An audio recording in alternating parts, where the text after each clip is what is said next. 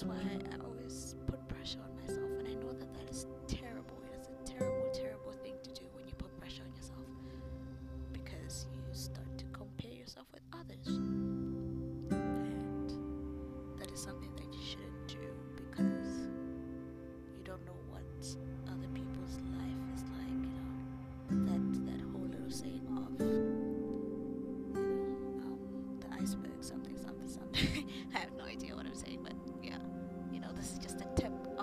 Facebook.